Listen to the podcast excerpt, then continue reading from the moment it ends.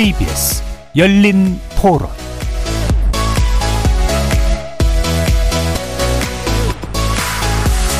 안녕하십니까. KBS 열린 토론 정준희입니다. 잘하는 친구들이 잘 사는 친구들이 선생님이나 부모님이 조력이 있으니까 나는 뒷배가 든든해 하면서 더 괴롭히고 더 교묘해졌다는 말 듣고 되게 씁쓸하다고 느꼈어요. 뭐 요즘도 뭐 학 폭위원회 뭐 이런 게 열린다고는 하는데 단순히 이거를 처벌만 가지고는 될 수 없는 문제고 사회 전반적인 분위기가 좋은 학교 가면 되고 공부 잘하면 돼 약간 이런 인식이 너무 많아서 개선이 돼야 될 것 같아요. 전학은 간게 최선의 방법은 아니다라는 거. 차라리 엄격하게 뭐 유럽처럼 미국처럼 뭐 15세 뭐 16세도 처벌받고 학교 오지 마. 딴 데 다녀. 이런 거는 별로 의미가 없어서. 어쨌든 학교 밖에서도 폭력은 똑같이 이루어지는 건 맞는 거니까. 법적인 대처가 학교 밖에서 강력하게 이루어져야 된다고 생각합니다. 학교 내에서 처리하는 방식으로 지금까지 미흡하기 때문에 계속해서 벌어진 거라고 생각을 하고요. 가해 학생에 내리는 처벌을 강화한다기보다는 거기에 대한 대책을 좀 더 자세히 들여다보고 방지 대책 같은 거를 좀 세워야 된다. 교육이라든지 홍보라든지 이런 것 좀 더 연구를 많이 해봐야 되지 않나.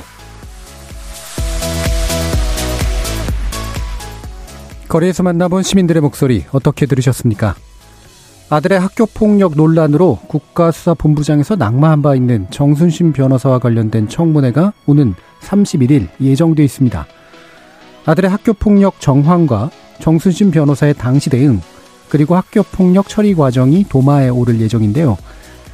이번 사태 이후 윤 대통령도 학교 폭력 근절 대책을 주문한 만큼 이에 관련된 사회적 관심은 당분간 계속될 것으로 보입니다.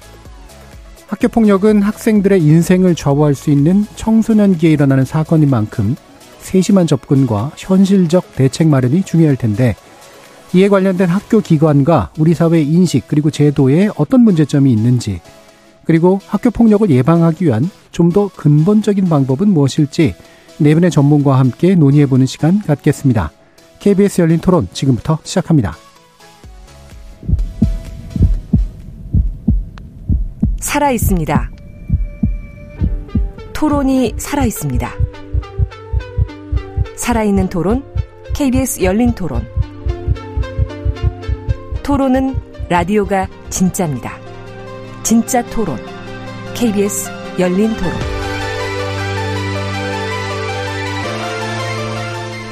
오늘 토론 함께 해주실 네 분의 전문가 소개해 드리겠습니다. 학교 폭력 피해자들을 법률 대리하고 계시죠? 박상수 변호사 나오셨습니다. 예, 안녕하십니까? 이수정 경기대 범죄심리학과 교수 자리해 주셨습니다. 네, 안녕하십니까? 최선희 푸른나무재단 본부장 나오셨습니다. 네, 안녕하십니까? 한성준 좋은교사운동 공동대표 나와주셨습니다. 예, 안녕하세요. 자, 문자로 참여하실 분은 샵 9730으로 의견 남겨주시면 됩니다. 단문은 50원, 장문은 100원의 정보 이용료가 붙습니다. 저희 KBS 일라디오의 모든 프로그램은 유튜브에서도 함께 하실 수 있습니다. 자, 정순신 변호사들 학교폭력 논란이, 어, 공직 자체로만 끝나지 않고, 어, 상당히 크게 이제 번져서 여러 가지, 어, 유사 논란으로 이어지고 있는데요. 자, 이 주목받고 있는 이 학교폭력 사건에 대해서 어, 사실 어떤 부분이 좀 놓쳐지고 있고 어떤 부분이 어, 제대로 좀 이렇게 들춰져야 되는지 어, 아마 생각들이 조금씩은 다르실 수도 있을 것 같습니다. 이 부분에 대한 네 분의 의견 먼저 좀 들어보고 시작해 볼까요? 한성준 대표님 먼저 말씀 주실까요? 예, 저도 교사로서 또 학부모로서 이 사안을 봤을 때 가장 그 심각했던 것은 피해자의 회복이 전혀 네. 이루어지지 않았는데 사안은 종결돼 버리는 음. 이런 형국이었었거든요. 이 사건 보면서 지금의 학교 폭력 문제를 처리해가는 과정이 과연 교육적인가, 학교 폭력을 예방할 수 있는 시스템인가 음. 하는 부분에 대한 좀 근본적인 질문을 우리에게 던지고 있다. 이렇게 좀 생각했습니다. 네, 학교 폭력을 처리하는 과정이 교육적인가? 네, 이건 굉장히 중요한 질문이신 것 같아요. 이수정 교수님. 네, 어, 지금 뭐 교육적이어야 되는 건 틀림이 없고 어, 그런데 이제 이 그 최근에 뭐 묵은 사건들이더라고요. 네. 다 하나같이.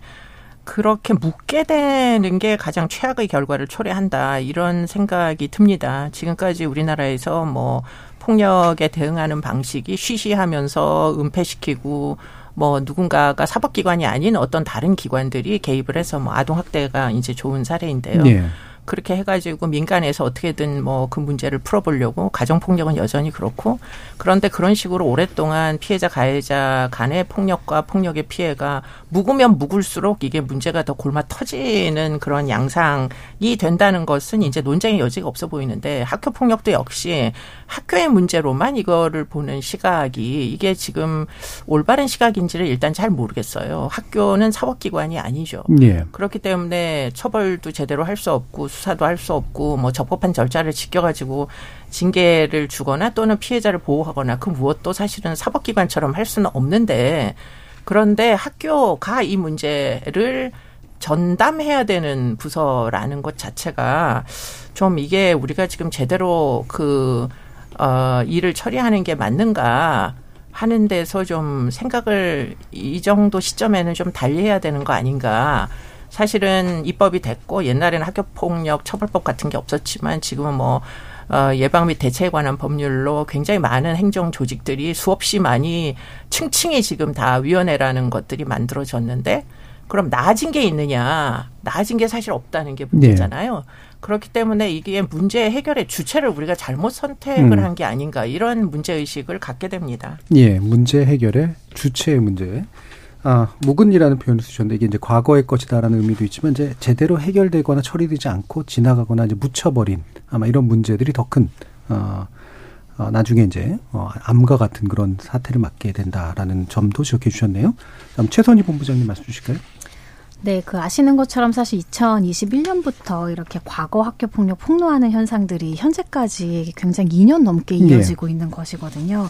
그래서 우리가 이 최근 논란에서 이렇게 조금 중요하게 봐야 될 거는 이런 학교 폭력 피해 경험이 사실은 그때 멈추지 않는다. 음. 성인기까지 정말 10년, 20년 이어진다라는 거를 알아야 되는 거고 그렇기 때문에 이 문제가 재학 중에 사실 해결되지 않으면 성인기로 이행이 되는 거죠. 그럼 제대로 된 일상생활을 할 수 없게 되는 거기 때문에 저희 저희가 중요하게 봐야 될 것은 학교폭력 문제가 정말 재학 중에 얼마만큼 제대로 어, 해결될 수 있느냐. 그러면 음. 이 해결을 위해서 우리는 무엇을 해야 되느냐. 이런 부분들이 가장 중요한 것 같아요. 그래서 음. 이 학교폭력 현장이라는 것이 사실은 학생과 학부모, 그 다음에, 어,를 빼놓고는 사실 이야기할 수 없는 부분인지라 우리가 얼마나 학창 시절에 이 문제를 정말 진심으로 우리 사회가 힘을 모아서 해결하느냐. 이게 가장 중요한 논란의 중심이 되어 되어야 되지 않는가 하는 생각이 예. 듭니다. 학창 시절 학교 생활 이후에 또 영향을 굉장히 줄 수 있는 그런 사안이기 때문에 그때 제대로 해결되는 어떤 문제 되어야 될 문제. 자 박상수 변호사님. 2012년에 학교폭력 예방법이 시행된 이후로 이제 학교폭력에 대해서 이제 가해자 피해자를 분리하기 위해서는 일종의 행정 처분으로서의 학폭위 결의가 반드시 필요하게 됐습니다. 예. 이렇게 되다 보니까 이 처분에 대한 불복 소송, 그다음에 집행정지 신청 이런 것들이 하나의 법률적인 패키지 상품처럼 활용되기 시작한 게 한 5, 6년 정도 되고 있습니다. 예. 최근 2년간은 이러한 소송이 증가세가 단 2년 만에 두 배가 증가할 정도로 굉장히 늘어나고 있고요. 이번 사건은 사실 그 문제가 무리에 떠오른 그 문제가 드디어 이제 세상 세상에 노출된 그런 사건이라고 볼 수가 있습니다. 음. 사실 정순신 변호사 같은 경우에 그 집행정지가 2회나 기각이 됐고 대법원까지 단 1년 만에 그 판결이 이루어집니다. 굉장히 빠른 속도로 진행이 됐죠. 사실 최악의 경우는 이제 소송 지연이 이렇게 굉장히 많이 되고 집행정지가 인용되고 이런 경우인데 지금 이 사건은 법원은 나름대로 할 만큼 할 했다고도 볼수 음. 있는 사건이에요. 그럼에도 불구하고 피해자가 제대로 어, 보호를 받지 못했던 현실, 그러니까 1년 가까이 방치된 현실, 이러한 부분들이 법이 가장 최선으로 작동을 하는 경우에도 이러한 문제가 발생될 수 있다라는 지점. 그래서 그 문제에 대한 해결책을 우리가 고민해야 된다라는 지점을 이번 문제에서 반드시 짚어야 된다고 네. 생각을 합니다. 작동하더라도 이와 같은 이제 문제가 남는다는 거죠. 네. 법이기 때문에 또 조심해야 되는 영역도 분명히 또 있는 거고요. 자, 그러면 이게 저희가 지난번에 이제 이 사건 나자마자 이제 학교 폭력 관련된 문제를 다뤘었는데 그때 이제 던졌던 질문이 학교 폭력 정말 더 심각해지고 있는 겁니까? 라는 거였는데요. 그때 이제 나와주신 분들의 대답은 일부는 우리 인식 수준이 높아졌기 때문에 눈에 더 잘 띄는 것이기도 하고 또 다른 일부는 실제로 심각해지는 부분이 있다.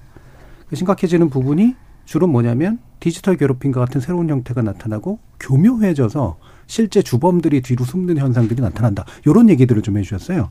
실제로 또 그렇게 보시는지 피해자들 많이 보셨으니까 최선희 본부장님 좀 말씀 주실까요? 네, 어, 말씀하신 것처럼 사실은 코로나 시기에 상대적으로 조금 적었던 학교 폭력이 그 여러 데이터에서도 보시면 네. 계속 증가하는 추세에 있습니다. 어, 최근에도 사실은 뭐 위중한 신체 폭력 사안들이나 집단 폭력, 성폭력 이런 사안들 계속 많이 보실 수 있잖아요. 이런 위중한 사안들 다수 발생하고 있는데 저희 푸른나무 재단에서는 2001년부터 이제 실태 조사를 매년 해오고 네. 있는데 어, 지속적으로 상승하는 추세가 음. 맞습니다. 또 특별히 저희가 이렇게 요인을 조금 분석해 보면 저희 재단에서는 뭐 저열 영화나 그다음에 성폭력 또 특별하게 사이버 폭력이 정말 폭증하는 수준으로 네. 증가하면서 이렇게 학교 폭력이 증가하는 것이 아닌가 이런 생각을 하는데 단순히 사실 사이버 폭력이라고 하면 뭐 SNS에서 언어 폭력하는 수준 이런 것을 이제 넘어선 지가 오래됐거든요. 예를 들자면 정말 저희가 다양하게 이용하는 플랫폼에서 사이버 폭력 사례가 발생이 되고 있는데 뭐 배달 서비스 앱이라든지 뭐 음. 중고거래 앱이라든지 위치 기반 서비스 앱이라든지 이런 정말 다양한 각종 플랫폼에서 정말 진화하는 모습으로 사이버 폭력이 발생하고 있어요. 예. 그래서 이런 부분들을 보이면서 좀 급증하는 게 아닌가 하는 이런 어 생각이 좀 있고 다만 말씀하신 것처럼 보호자의 그 학교 폭력 인지 감수성이 높아진 경향도 있는 것이 음. 맞습니다. 어, 또 단순한 갈등도 모조리 이렇게 학교 폭력을 신고하는 그런 부분들 때문에 문제로 지적이 되고 있는 것도 사실 맞는데요. 제 생각에는 사실 이런 신고 자체가 나쁘다고는 생각하지 않거든요. 왜냐하면 오히려 이렇게 신고를 통해서 조기에 갈등을 해결할 수 있는 기회가 마련되기도 예. 해요.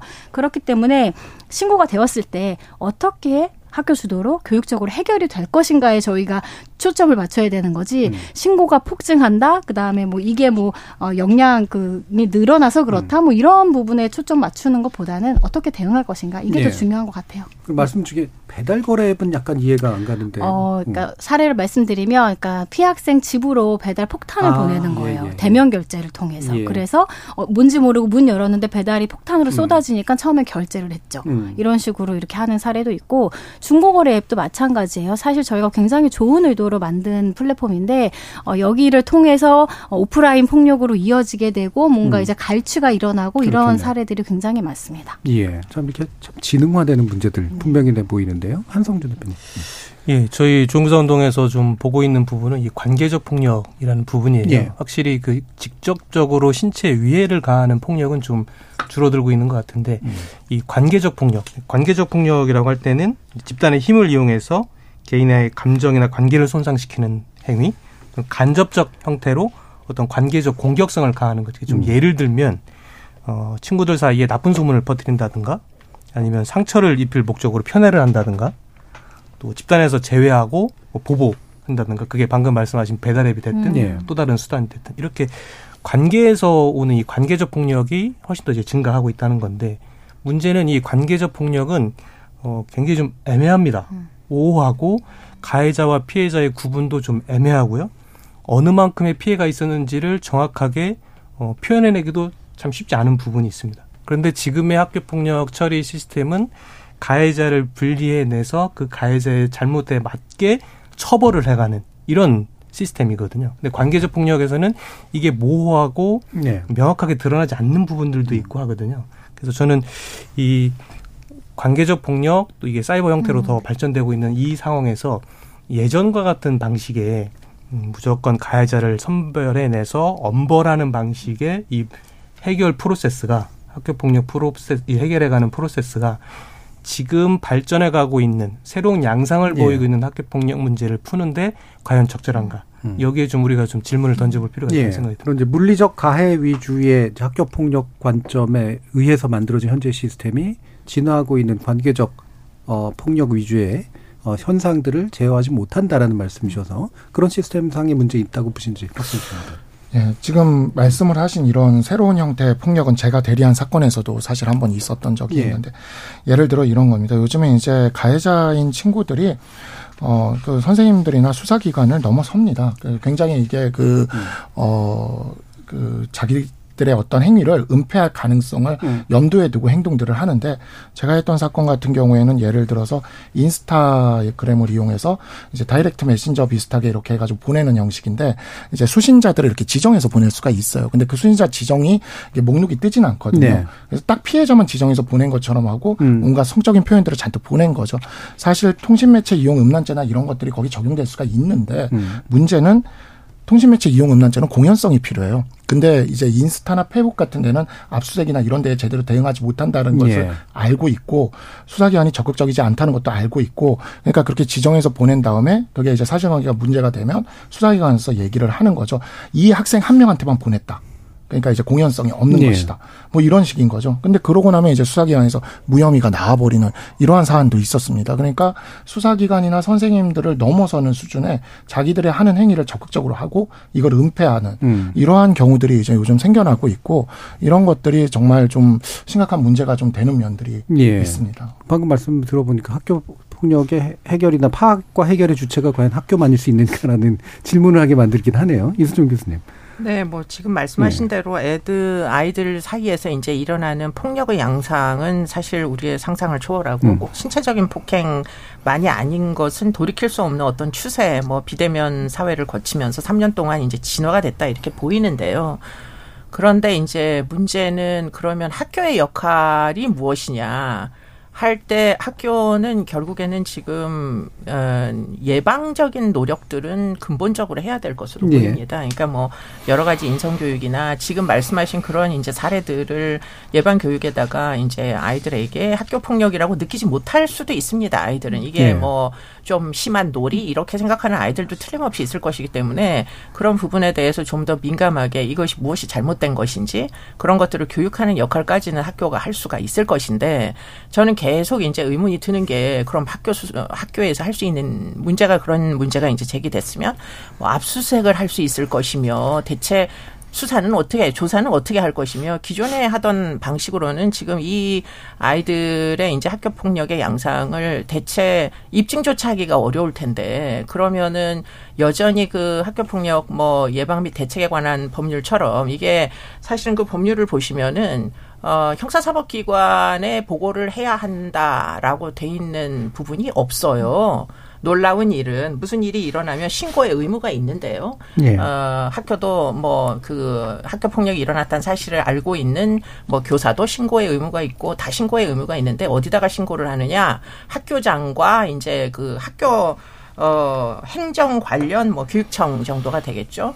그러면 거기다가 신고를 해서 거기서 그러면 이 문제들을 다 조사를 제대로 하고 해결을 해줄 수 있느냐가 좀 의문이 됩니다. 예, 예. 외국도 그렇게 하는지가 의문이어서 제가 이리저리 찾아보니까 외국의 경우에 특히 이제 학교 폭력과 연관된 문제들은 굉장히 다양한 양상들을 학교에서 조사를 하는 게 아니라 사실은 경찰, 학교 경찰들이 아주 깊숙하게 개입이 돼 있고 뭐 아이들도 학교 경찰에 신고를 하고 음. 학교 경찰은 뭐 경찰권이 있으니까 수사도 할 수 있고 뭐 여러 가지 사법 절차에 따라 가지고 처벌도 이제 결국에는 받게 할수 예. 있고 그런 이제 사법권을 가지고 있는 주체에게 신고를 하는 경우들이 다수 존재하는데 왜 우리나라는 여전히 학교가 주체가 돼서 이 문제를 결국은 조사도 하고 대책도 결국 처벌도 학교에서 하고 전학도 학교에서 시키고 그 결과를 전부 학생 생활 기록부에다가 남겨가지고 입시에도 반영하고 이게 이게 지금 일반적인가 하는 음. 부분에서 뭐 외국의 선례 같은 걸 좀 심각하게 고민을 해봐야 되지 않는가 이런 생각을 그냥 한편으로 했어요. 예. 학교생활 기록부에 그러면 영원히 기록을 남기자라는 뭐 입법안도 요번에 이제 발의가 뭐 됐나 뭐 논의를 하고 음. 있나 그런 것 같은데 외국의 선례에서 그러면 그렇게 되는가 안 그런 나라가 더 많답니다. 그렇기 때문에 지금 우리가 그 생각하는 아이들에 대한 처벌은 대학을 못 가는 게 처벌이에요. 예. 네. 대학을 어떻게든지 못 가게 그렇죠. 하겠다는 게 처벌의 내용이에요. 그러면 그게 처벌인가요? 음. 예. 그렇기 때문에 이게 지금 우리 학 우리 현재의 학교에서의 폭력을 바라보는 관점이 폭력으로 바라보는 건 맞는지가 저는 궁금해요. 폭력은 범죄인데 그러면 범죄로 인해서 처벌이 대학을 안 가는 게 처벌이 될 수가 있는가요? 네. 네. 그, 잠깐 좀 말씀을 좀. 네. 네. 저는 진짜 이 말씀이 제가 좀 와닿는 지점도 있고 그렇긴 한데 저도 사실은 이게 마음속에 항상 이 궁금증이 있는 사안입니다. 그러니까 현재 학폭위 처분은 사실상 이 집행정지와 소송 지연의 전략을 이용을 하면 완벽히 무력화를 할 수가 있습니다. 예. 정말 완벽하게 무력화를 시킬 수가 있거든요. 그리고 변호사를 피해자가 찾아올 때는 어느 단계냐면 이미 소송 지연이 되고 아 이미 집행정지가 인용이 되고 소송 지연이 된 다음에 와요. 예. 아이가 이제 강제 전학이나 학교 교체가 될 줄 아는데 안 되고 계속 가해자랑 피해자가 학교를 다니고 있을 때 그때 피해자가 변호사를 그때 만나러 옵니다. 근데 이 단계에서는 변호사가 행정법적인 절차에서 해줄 수 있는 게 거의 없습니다. 현재 우리나라 절차상 소송 참가 등의 제도는 있지만 이 방법으로는 할 수 있는 게 한계가 있어요. 그러다 보니까 저는 그런 경우에 거의 대부분 이제 피해자 부모님한테 얘기해서 민형사로 가자고 얘기를 합니다. 음. 만 14세 이상이면은 형사 고소를 하는 쪽으로 그런 쪽으로 이제 권해서 가게 되는데 이게 형사 고소에 대한 절차의 문제점에 대해서는 이따가도 좀 제가 말씀드리고 싶지만 형사 고소로 이렇게 가도록 하는 게 바람직한가에 대한 계속 그 의문이 마음속에 남아 있는 건 사실이에요. 예. 그래서 사실 저는 학교 안에서 행정법적으로 해결이 될 수 있으면 그게 최선일 것 같은데 그게 지금 현재 행정법의 절차 안에서는 거의 무력화가 되고 있으니 현실적으로 형사나 민사 손해배상 청구를 가는 거죠. 음. 근데 과연 이거를 형사로 끌고 가는 게 바람직할까?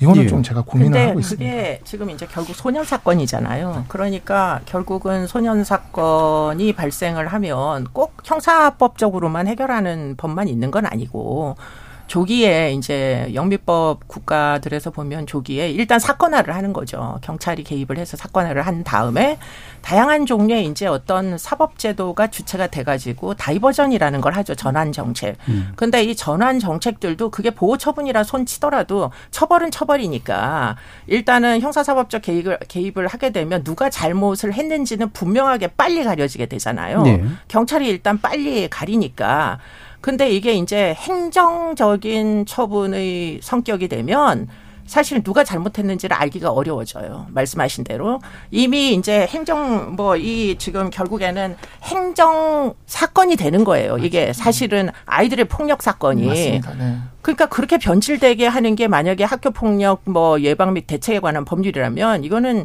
단추를 첫 번째 단추부터 잘못 끼웠다. 이거는 학교 행정의 문제가 아니고 범죄의 문제인데 왜 범죄의 문제를 수사기관과 사법제도가 다 있는 나라에서 왜 그들을 배제하고 학교 장이 교육 감이 이 문제를 해결하려는 주체가 되고자 하느냐. 더군다나 그들이 직접 그 해결 못 하다 보니까 결국 교사들에게 부담을 지우게 되는데 교사들은 지금 다 나가 떨어져 있는 거예요. 이게 무슨 저 잘 알지도 못하고 법을.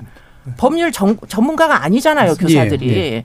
그런데 교사들에게 모두 부담을 떠맡기면은 교사들이 개입을 하기 꺼려하고 담임을 안 하려고 하고 그러면은 결국은 이제 문제가 결국은 묻게 되는 거예요. 아까도 제가 서두에 이게 묵는 게 문제다. 폭력은 예. 묵히면 썩는다라는 거예요. 모든 사람이 다 피해자가 되는 거예요. 예. 그렇기 때문에 어쨌든 조기에 개입해서 빨리 잘, 잘잘못을 가리고 보호 처분할 건 보호 처분하고 형사 처분할 건 뭐 형사 고소를 하든지 그런 식으로 일단 잘잘못은 가리고 그리고는 학교에서는 교육적인 기능은 뭐 그래서 결국 형사 고소를 해서 사건은 이제 사법 절차로 넘어가지만 만약에 그나마도 피해자 가해자가 화해할 수도 있는 거니까 예. 그런 화해 노력은 학교가 교육적 차원에서 해야 되는 일을 얼마든지 찾아낼 수가 있잖아요. 알겠습니다. 그리고는 예. 방 기능은 학교에서 해야 되는 거죠. 예. 그러니까 이 음. 부분이 분명하지 않게 다 뒤죽박죽으로 만든 것 자체가 지금 문제를 해결하지 못하는 예. 이유다.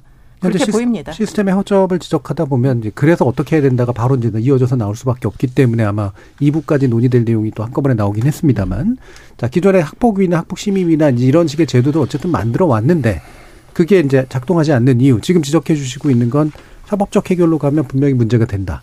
그런데 이제 그 학교 경찰이나 이런 제도는 뭔가 일단 잘잘못은 빨리 가려야 된다. 그거는 학교가 주체가 돼서 해결할 수 없다. 이런 의견이시니까 그런 제도에서 어떤 문제점이 있는지. 그래서 저희가 이제 보통 지금의 학교 폭력 처리, 학교에서 처리하는 과정을 음. 유사 사법 체계라고 예, 예. 표현하고 하죠. 유사합니다. 음. 교사가 학교, 학교 폭력을 처음 접했을 때 해야 될 일은 교육이 아니고 신고입니다. 예. 과연 교사가 교육을 놓고 신고를 먼저 해야 되는 것이 음. 맞는가? 그렇지 않은지 교수님 말씀하셨듯이 어떤 조사나 수사의 권한도 없습니다. 예. 그러나 다 그것을 해내야 음. 합니다. 음. 그러다 보니까 실제적으로 피해자의 피해를 회복시키는 것에 노력한다든가 가해자가 잘못했을 때 그 가해자의 진심 어린 반성을 이끌어내도록 교사로서 교육한다든가 예. 이런 부분들은 생략되고요. 음.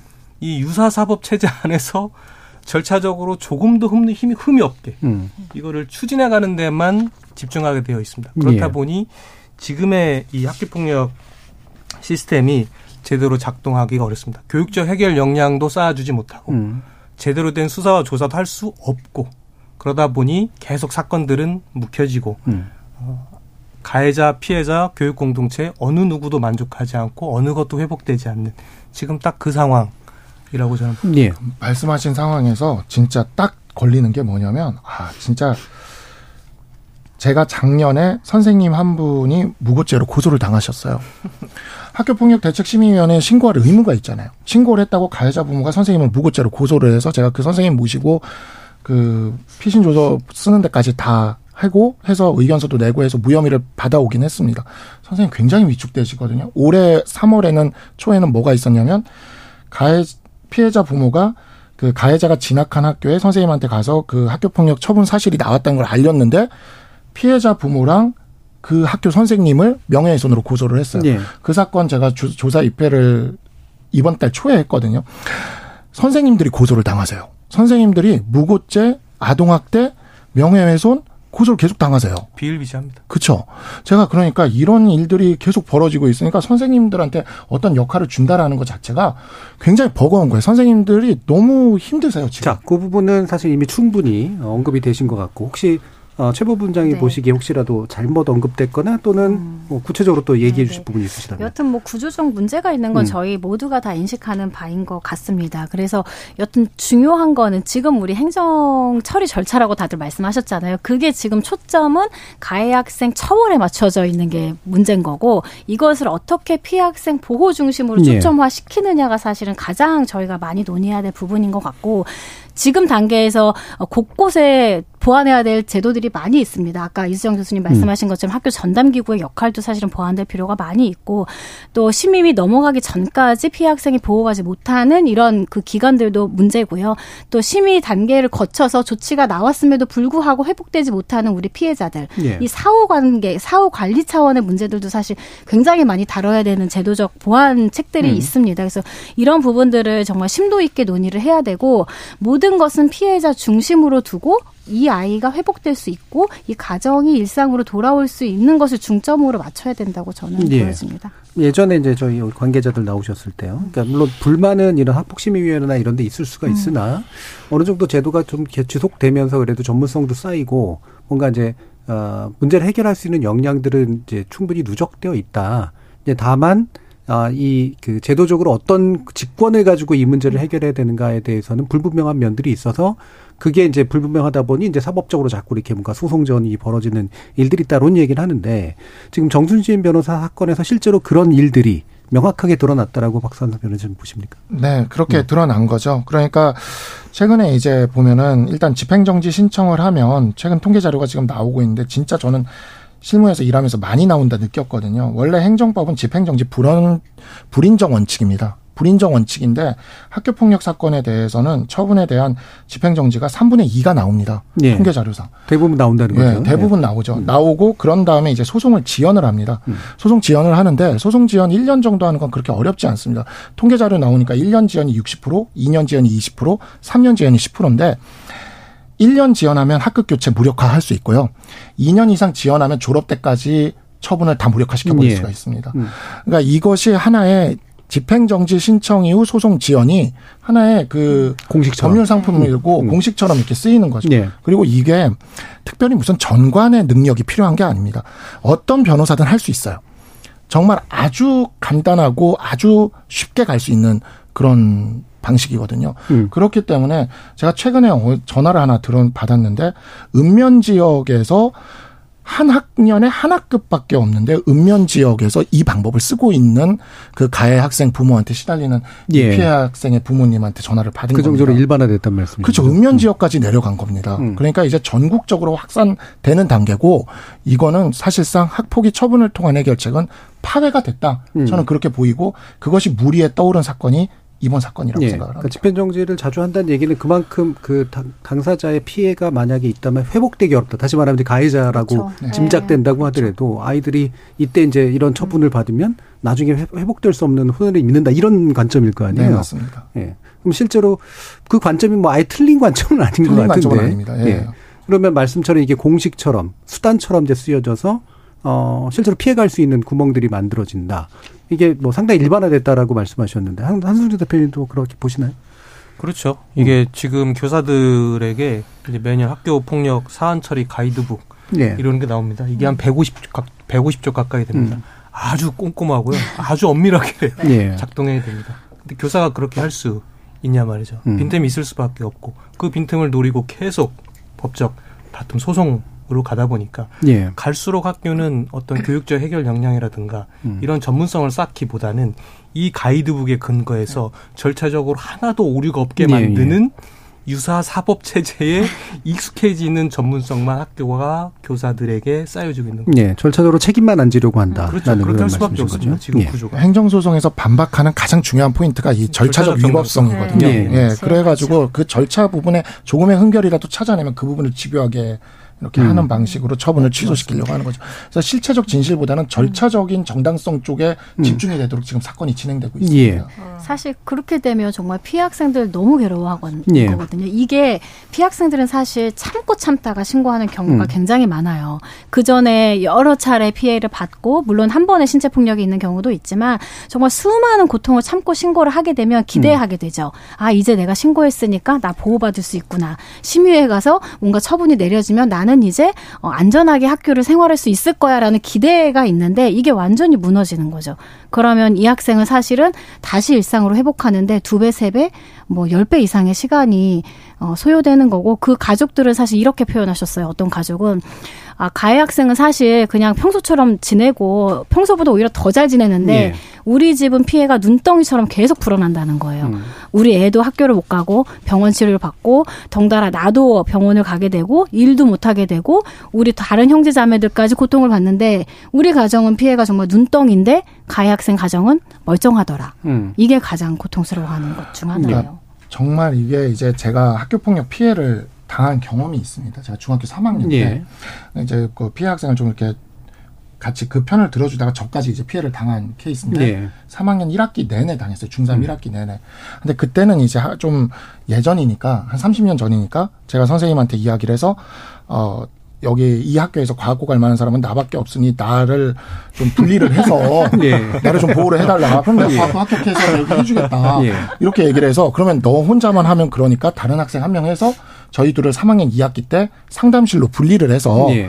거기서 수업을 다 듣게끔 하고 따로 이제 수업도 해주시고 그랬어요. 음.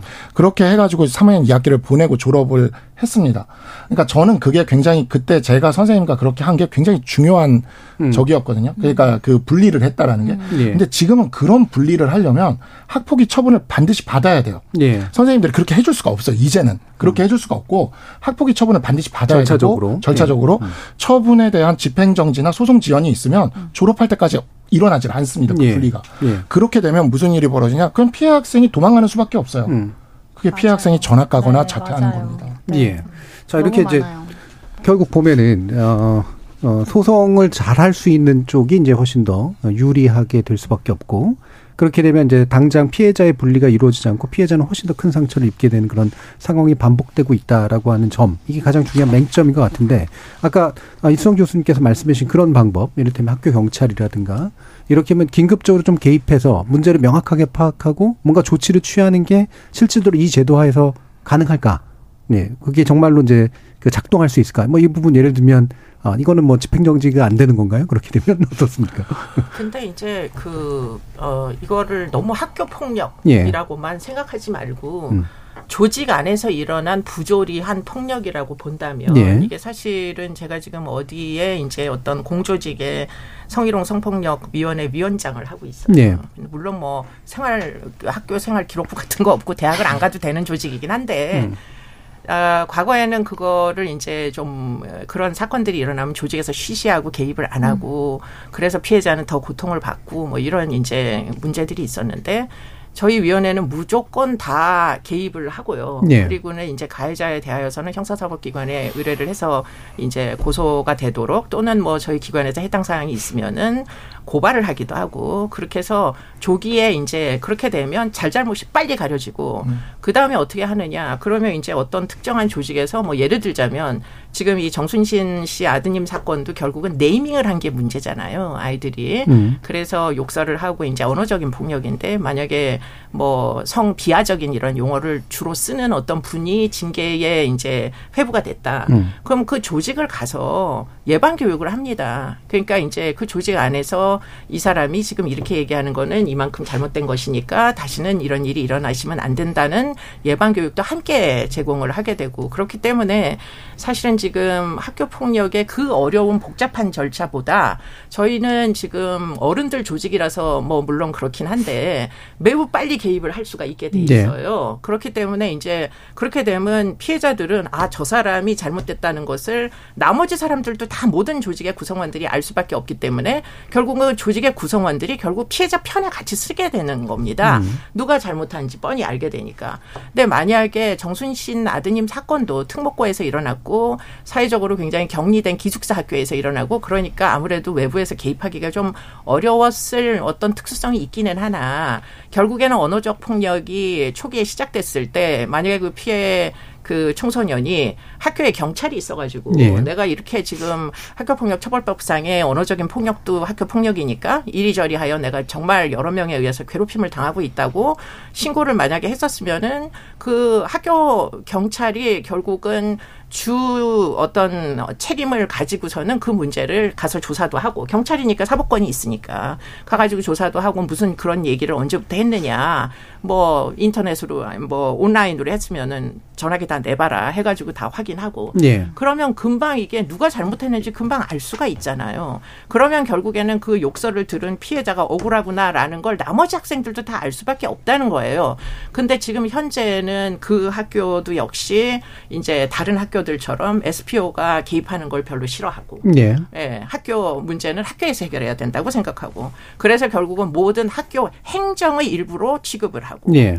이게 범죄 사건인데 범죄 사건으로 아무도 취급을 안 하는 거예요. 음. 신고를 왜 학교장한테 해야 됩니까? 경찰한테 해야지. 우리나라에서 범죄 사건을 신고를 받을 수 있는 유일한 어떤 사법기관은 뭐 수사기관인데 수사기관은 신고를 안 하고 학교장이 신고하고 교육감이 그거를 보고를 받고 네. 그래서 교육적인 해결을 어떻게 그러면 교육적인 해결할 때까지 말씀하신 대로 이거는 뭐 시간이 그 행정소송 끝날 때까지 기다려야 되고 애들은 애들대로 졸업하고 그러면 뭐 결론이 나오면 도대체 누구한테 가가지고 이 사람이 피해를 옛날에 당했었다고 3년 전에 피해자와 가해자를 가린들 무슨 소용이 예, 있어요? 예. 그러면 이제 이게 어 이를테면 피해자 분리가 제일 중요하고 잘잘못을 빨리 가려주는 게 제일 중요하다. 이제 결국 이 부분인데 아, 이게 이제 행정소송 건이 되지 않으려면 결국은 지금 교육행정의 어떤 제도로서 만들어져 있는 학폭심의위나 이런 제도적 절차보다는 말 그대로 이제 사법권이 즉각적으로 발, 발동될 수 있는 어떤 기구가 있지 않으면 안 된다. 뭐 이런 논의가 되는데요. 그게 이제 그러니까 사실 이게 저도 이제 사건들을 계속 하면서 느끼는 건데 과거에는 이게 교육 자치로 해결을 하는 거였습니다. 예. 학교 내에서, 학내에서. 음. 그 저도 그렇게 했었고, 교육 자치로 그렇게 해결이 됐던 거였고. 근데 지금은 교육 당국의 또는 학교의 모든 행위는 법적으로는 처분의 의미를 갖고 있다 보니 음. 이게 법적 의미를 가지다 보니까 이 처분에 대해서 집행정지를 걸고 불복 소송을 네. 하는 걸 막을 수가 없어요. 네, 그렇죠. 국민은 모두 재판 음. 청구권을 음. 갖고 있지 않습니까? 음. 그러니까 이게 교육 당국에 맡기는 방법으로는 현재 이 파해법이 나온 이상은 네. 사실 한계가 있는 것은 분명합니다. 그렇다면 결국에는 그걸 외부의 조력을 받아서 해결을 하겠다고 이야기를 한다면 형사적인 이 방법이 들어오는 게 그나마 이제 음. 대안적인 해결책이 예. 될 수는 있는 거죠. 음. 근데 이 부분에 있어서는 교육 쪽에 계시는 분들께서는 저도 이제 선생님들이랑도 많이 네. 만나 뵙고 하니까 이야기를 들으면 그래도 교육적으로 학생들에 대해서는 이해를 하고 이렇게 보듬어 줘야 된다라는 입장을 취하세요. 그 말도 네. 저는 아예 틀렸다고 생각은 들지는 않거든요. 근데 이게 형사적인 것이 들어오지 않는 이상 현재 상태 행정법적인 해결은 음.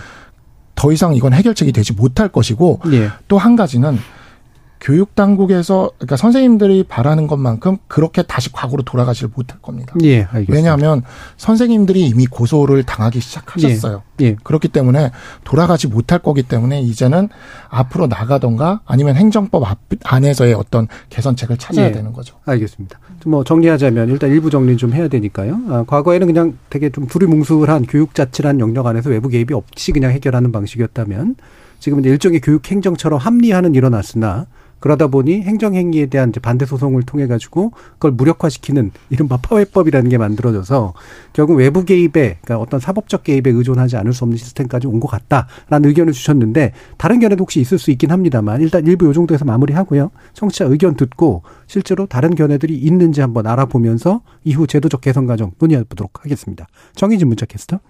네, 지금까지 여러분이 보내주신 문자들 소개합니다. 422님. 학교 폭력은 반드시 근절돼야 합니다. 피해자들이 얼마나 고통 속에 사는지 가해자는 모르고 살아갑니다. 피해자들의 인생 전체를 파괴할 수 있다는 걸 알아야 합니다. 김혜영님, 이수정 교수님 말씀에 정말 공감합니다. 폭력은 형사사건이고 사법기관의 영역인데 왜 교육기관인 학교에서 조사와 처벌을 내려야 하는지 정말 이해가 안 갑니다. 2081님, 학교 폭력에 관한 처벌은 간결하고도 무겁게 처리해야 합니다. 가해자의 인권도 중요하지만 피해자에 대한 보호와 회복이 훨씬 더 중요합니다. 학교 폭력이 발생한다면 1차는 경고, 2차는 과감한 퇴학 조치를 통해 학교 폭력 가해자에게 경종을 울리는 엄중함이 필요합니다라고 보내주셨고요. 문동주님, 현재 교권은 부모들의 압력과 등살에 책임과 권리를 가질 수 없는 구조입니다. 교사에게 많은 책임과 의무를 지우는 시스템이 문제입니다. 9909님, 학생부장으로 학교 폭력 담당만 10년 했습니다. 학부모의 법적 대응에 대한 실질적 역량과 대책은 없는 것이 현실입니다. 개인적으로 볼 때 현장에는 학폭에 지쳐버린 선생님들 굉장히 많습니다. 최지영님, 아이들의 자존감을 키워줄 수 있는 교육도 중요한 것 같습니다. 스스로 소중한 사람이라고 느낄 수 있고 누가 나를 함부로 할 때 스스로를 지킬 수 있게 해야 합니다. 가정과 학교의 역할이 중요합니다 라고 보내주셨네요. 네, KBS 열린 토론. 이 시간은 영상으로도 생중계하고 있습니다. 유튜브에 들어가셔서 KBS 일라디오 또는 KBS 열린 토론을 검색하시면 방송에 참여하실 수 있습니다. 방송을 듣고 계신 여러분이 시민 농객입니다. 계속해서 청취자 여러분들의 날카로운 시선과 의견 보내주세요. 지금까지 문자캐스터 정의진이었습니다. 토론이 세상을 바꿀 수는 없습니다. 하지만 토론 없이 바꿀 수 있는 세상은 어디에도 없습니다.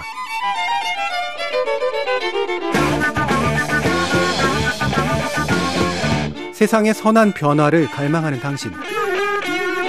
정답이 아니라 질문의 힘을 믿는 당신. 우리 KBS 열린 토론에서 만납시다.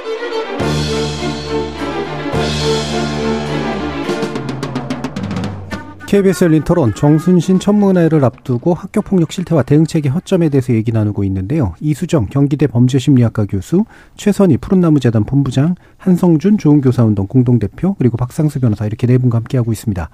자, 좀 전까지 이야기됐던 건 결국에는 이제 그 행정적 행위로 어, 문제를 처리하다 보니 어, 거기에 소송으로 대응을 하면서 생기는 이 어, 일종의 교착 상태를 어떻게 해결할 거냐. 옛날처럼 그냥 자치로 돌아갈 거냐. 현실적으로 불가능하다. 그러니까 일부적 사법적 개입을 상시화하는 것이 필요하다. 필요에 따라서는 이런 얘기인데 이제 이게 교육을 강조하시는 분들한테는 또 이게 어 약간 낯설거나 좀 어렵게 들릴 수도 있어서 어떤 생각들을 가지고 계시냐 한 대표님 한번 말씀 드려볼까요? 예, 일단 뭐 전국에 있는 학생 부장님들 또는 예. 학교 폭력을 담당하시는 분들은 예. 이렇게 외부에서 경찰에 이렇게 조사가 이루어진다라고 하면 굉장히 좀 그렇겠죠. 반영하실 수 있을 것 같아요. 예. 왜냐하면 제일 어려워하는 업무이고요. 음. 제일 힘들어하는 업무라서 아무도 맞지 않으려 예. 하고 있거든요. 뭐 학교가 이 학교 폭력 문제에 대해서 어, 해결할 수 없는데 모든 걸 다 교육적으로만 해결하겠다라는 것도 음. 좀 문제가 있죠. 예. 그렇지만 음, 그러면 그런 예를 들어 뭐 경찰 분이 오셔서 조사를 다 해준다라고 하면 도대체 몇 분의 경찰이 학교당 배정될 수 있는 것인지 음. 그게 타당한지 지금의 인력 구조에서 그런 현실적인 문제들이 있습니다. 예. 그래서 뭐 경중에 따라서 또 달라질 수는 있겠지만 또 학교는 학교 나름대로 학교 폭력을 예방하고 또 학생들 사이에서 일어나는 이런 갈등들에 대해서 교육적으로 음. 풀어갈 수 있는 그런 여지들을 계속해서 만들어가려는 노력들은 저는 같이 좀 병행돼야 한다는 생각이 듭니다. 예. 학교 네. 경찰단을 창설해야 될까요? 사실은 예. 근데 이제 문제는 현장에서는 실제적으로 잘잘못을 엄밀히 가리기 어려운 사건들도 예. 많다는 거예요. 그렇겠죠. 그런 부분들이 있기 때문에 예. 아까 말씀하신 그런 보완적인 제도도 필요하지만 어, 선생님 말씀하신 것처럼 교육적 해결을 할 수 있는 제도도 보완돼야 됩니다. 예. 지금 현재 그것도 사실 가동이 원활하게 되지 않고 있기 때문에 음. 그 부분 가장 필요하고요.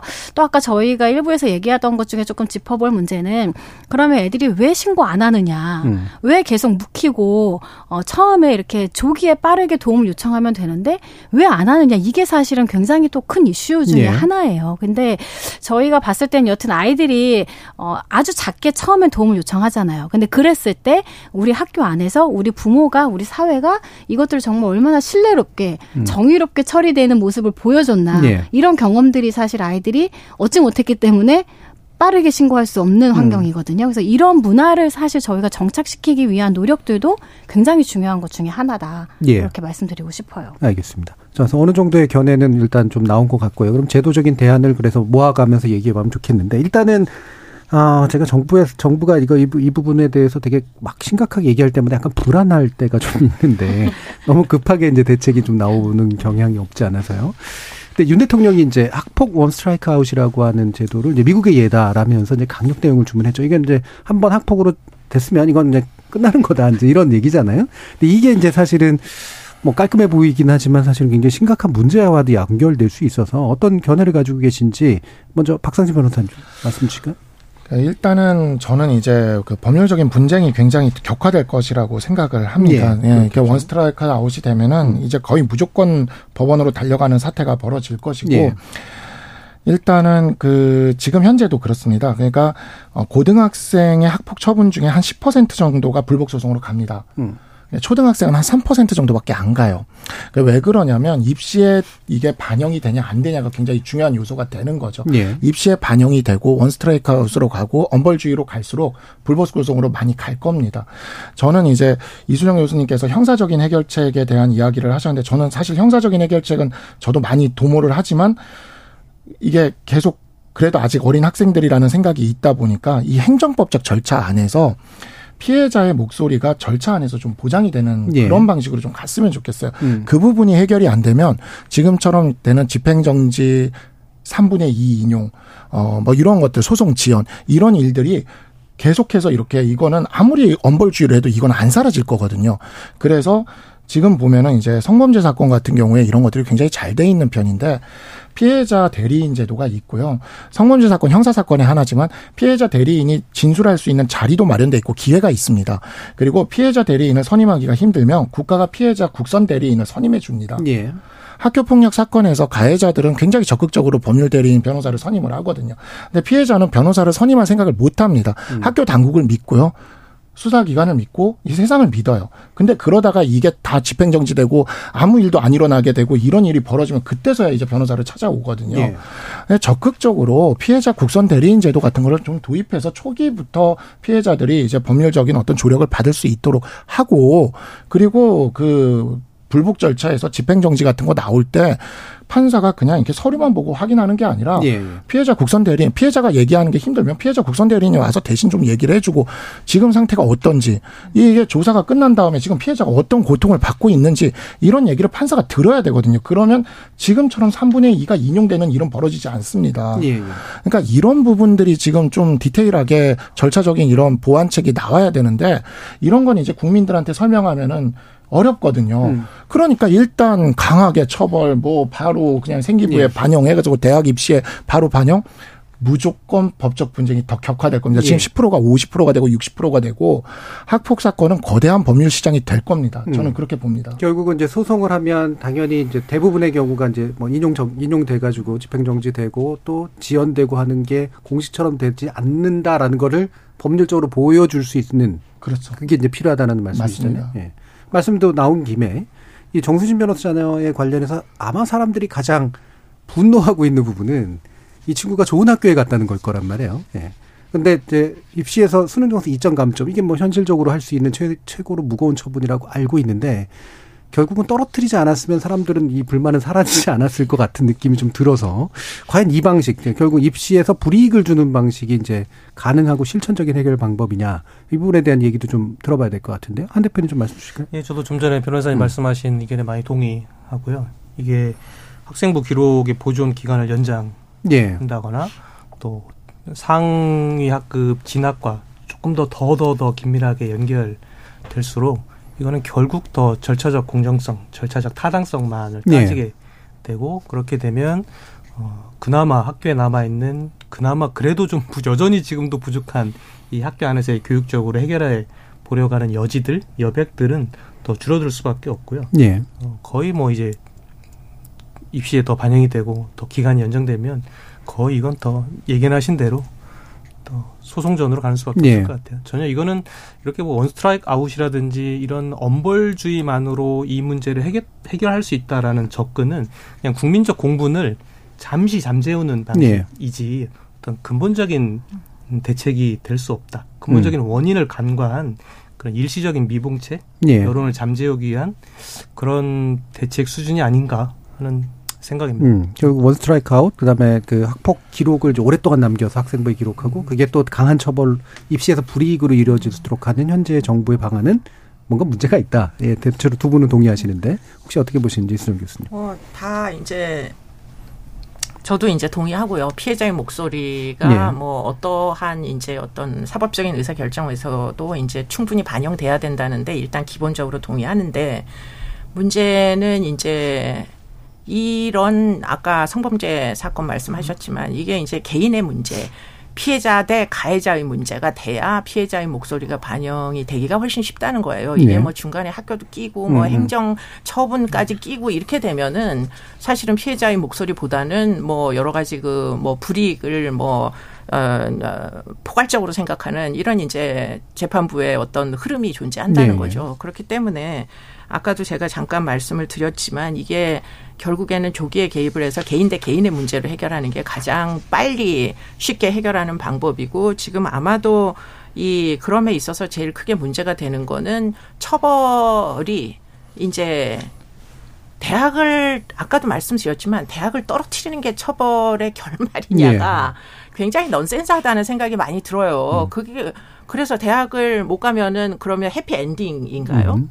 예. 그, 그게 도대체가 저는 앞뒤가 맞지 않는 지금 형사사법적인 처벌의 결말이 대학을 안 가는 건가? 네. 라는 게 도대체가 맞지가 않고 저는 제가 중학 저희 아이가 중학교 때 미국에서 아이들이 이제 학교를 다녔어요. 그런데 학교 안에 학교 폭력으로 계속 말썽을 일으키는 학생이 하나 있었는데 첫 번째, 두 번째는 어쨌든 경고를 주더라고요. 세 번째 정도에 화장실에 파이프를 터트렸어요. 이 친구가. 네. 그래서 화장실을 아이들이 하나도 못 쓰게 됐어요. 음. 그래서 어떻게 됐느냐, 뭐, 결국 그 다음날 어떻게 됐니 하고 물어보니까 그 아이가 없어졌대요. 학교에서. 네. 그래서 어디로 갔냐고 물어봤더니 이제 소년 법원이 즉시 개입을 해서 학교 안에 SPO가 있었고 SPO가 사건화를 했고 네, 그래서 경찰관. 일주일 이내로 소년 법원으로 넘어가서 소년 법원에서 이 친구에게 다이버전 명령을 내려서 학교를 더 이상 다니지 않고 그 옆에 있는 대안학교를 가더라고요.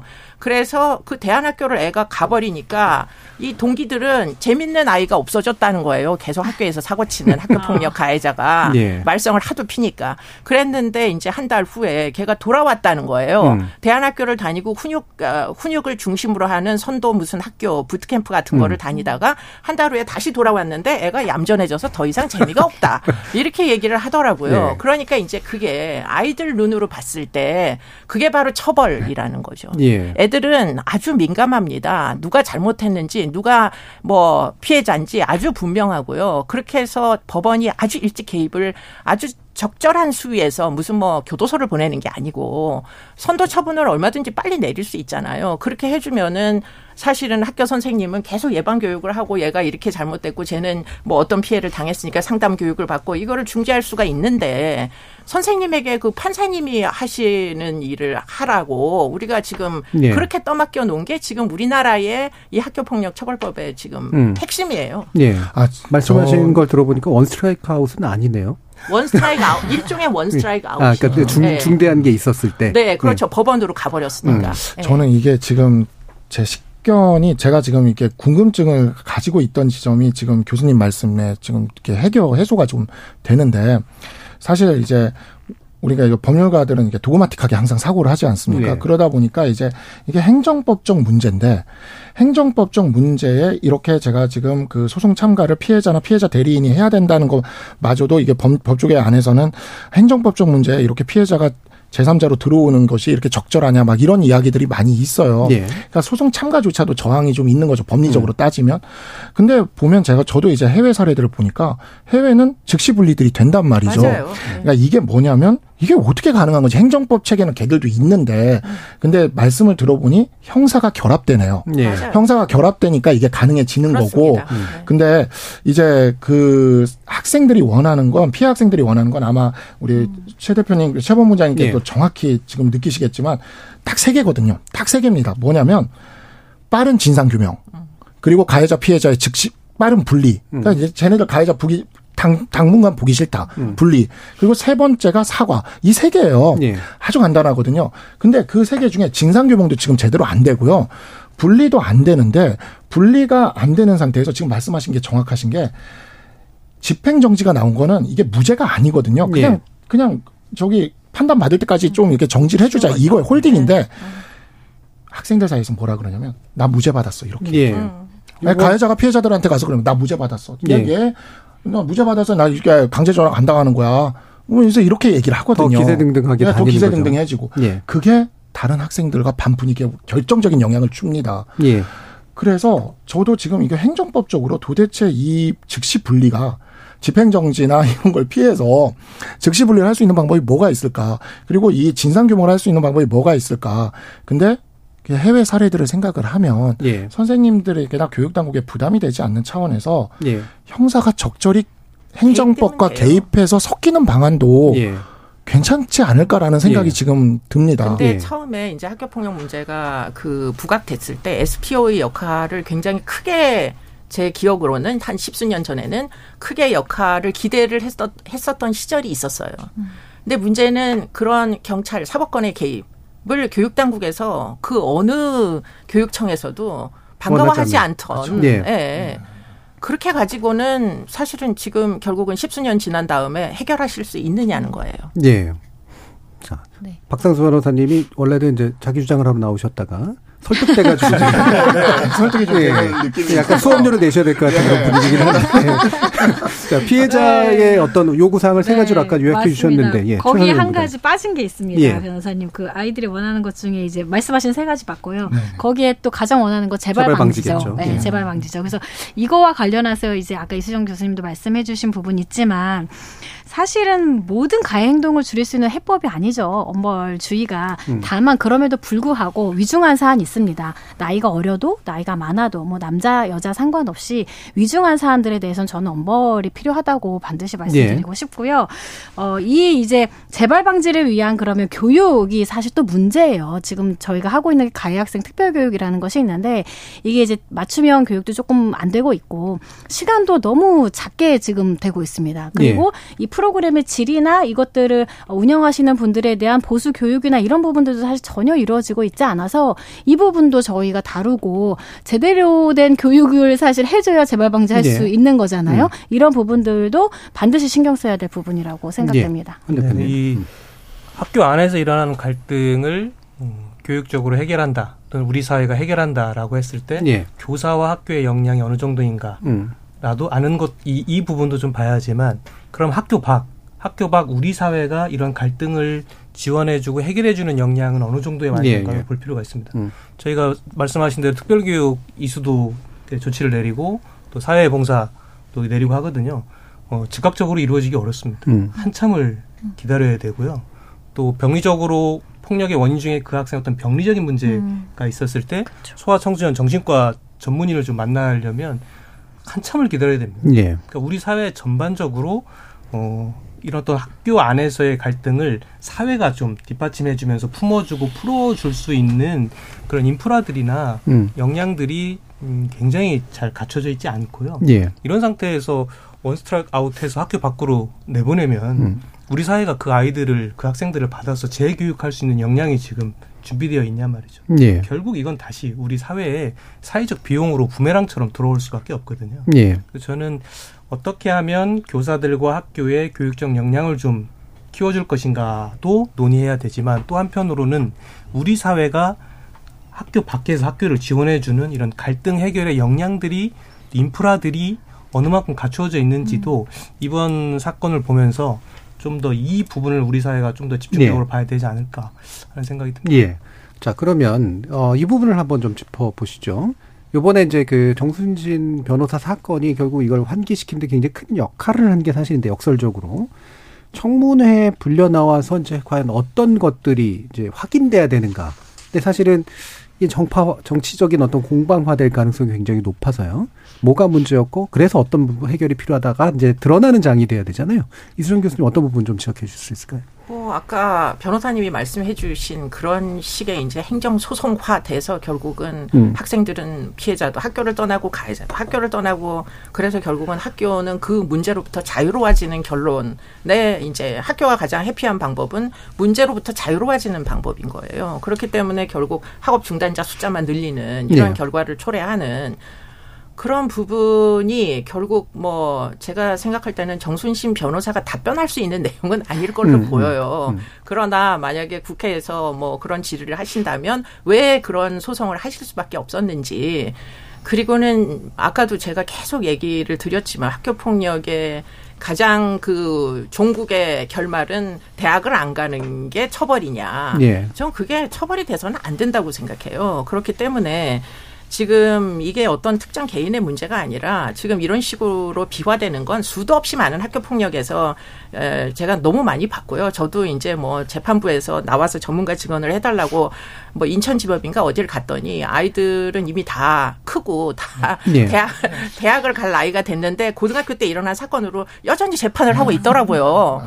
네. 그게 도대체 누구를 위한 네. 재판인가요? 음. 네. 그렇기 때문에 이렇게 송사로 비화되는 것은 가장 비교육적 인 방식인데 송사로 비화될 수밖에 없는 이유는 교육이라는 그래도 교육을 해야 된다라는 어떤 뭐 교육의 목표를 달성하기 위한 어떻게 보면은 고집 같이 예. 느껴져요. 피해자 보호도 제대로 하지 못하면서 음. 그렇기 때문에 담장을 저는 좀 서로 쉽게 뭐 학교 담장을 열고 경찰도 들락거리고 예. 아이들도 경찰이 마당에 이제 운동장에 왔다 갔다 하니까 저기 가서 신고하면 되겠구나. 음. 정보 기업은 경찰한테 저 얘네들이 음. 어저께 밤에 인터넷으로 이렇게 했어요라고 신고하면 그러면 경찰은 빨리 예. 수사를 해가지고 소년 전담 재판부를 확 키워가지고 거기서 학교 폭력 사건 빨리빨리 처리하게 이렇게 하지 말아야 되는 이유는 뭔가요? 예, 오히려 벽을 허무는 것이 더 도움이 될 것이다. 예. 아, 한 대표님 말씀 좀. 그렇게 담을 학교가 모든 문제를 다 해결할 수는 없죠. 예. 어, 근데 그런 담을 허물었을 때 우리 사회가 그러면 지원해 줄 수 있는가? 이 부분도 저는 좀 같이 봐야 한다는 예. 거예요. 예. 그 당연히 학교가 모든 문제를 해결할 수 없고요. 학교 밖에서 도움을 원하죠. 특히 이런 갈등 상황이 됐을 때 어떤 갈등 중재 전문가니 와서 화해 조정이나 갈등 중재를 한다든가 조기에 또는 아이를 학교 밖에서 교육시켜야 될 필요가 있었을 때 제대로 제대로 된 양질의 교육을 시켜줄 수 있는 그런 사회봉사기관이나 특별교육기관들이 네. 어, 제 역할을 지금 못 하고 있거든요, 실은. 그냥 밀려오는 사건을 처리하기 급급한 상황이거든요. 음. 그래서 학교 밖과 학교가 연계돼서 하는 부분들, 학교의 담을 낮추는 일들은 그건 뭐 어느 누구나 다 동의할 수 있는 부분인데 그런 도움을 지원해 줄 수 있는 우리 사회 학교 방 역량들이 예, 지금 예. 되느냐. 예. 그래서 저는 이번 그 청문회에서도 어떤 절차적인 문제들 또 잘못됐던 부분들에 음. 대해서 음. 확인하고 보완책을 마련하는 것도 좀 필요하지만 근본적으로는 우리 사회의 이런 갈등에 대한 해결, 영, 해결 역량들을 좀 확인하고 새로운 지원책들을 좀 모색하는 이런 좀 발전적인 이야기들이 음. 좀 많이 이어졌으면 좋겠다. 예.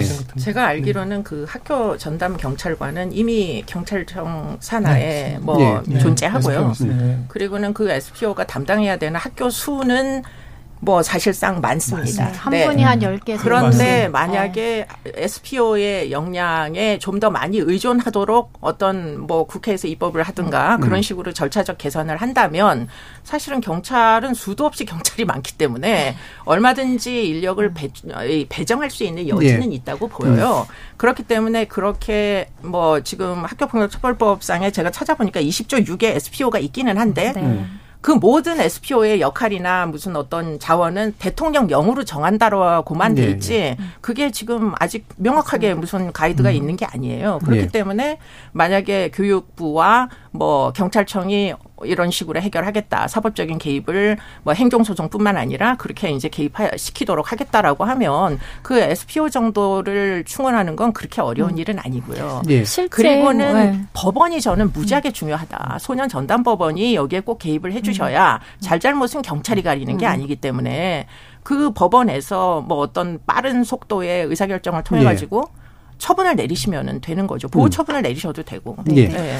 그 실제 SPO 분들이 사실 현장에서 하셨던 그런 역할들이 굉장히 네. 큰 거는 사실이거든요. 2012년에 들어갔어요. SPO가 지금 거의 10년 이제 됐는데 저희가 매년 실태 조사를 해오면서 느꼈던 것 중에 하나가 SPO 분들이 학교 들어가시고 나서 상당 부분 어 예전에 저희가 왜 성인 조직과 연결되었었던 그런 폭력 서클 일진이라고 하는 그런 문화 그다음에 학교 안에 왜 비폭력적인 문화들이 있었어요. 뭐 음. 졸업식에 뭐 던지고 이런 문화들이 굉장히 많이 어 바뀌었거든요. 예. 그래서 SPO 분들이 하셨던 그런 역할들을 저희가 굉장히 높이 사고 있고 늘 저희가 말씀드리는 것 중에 하나는 인원 이 너무 부족하고 아까 말씀하신 것처럼 한 분이 열 개 학교를 이상 담당하고 있는데 네.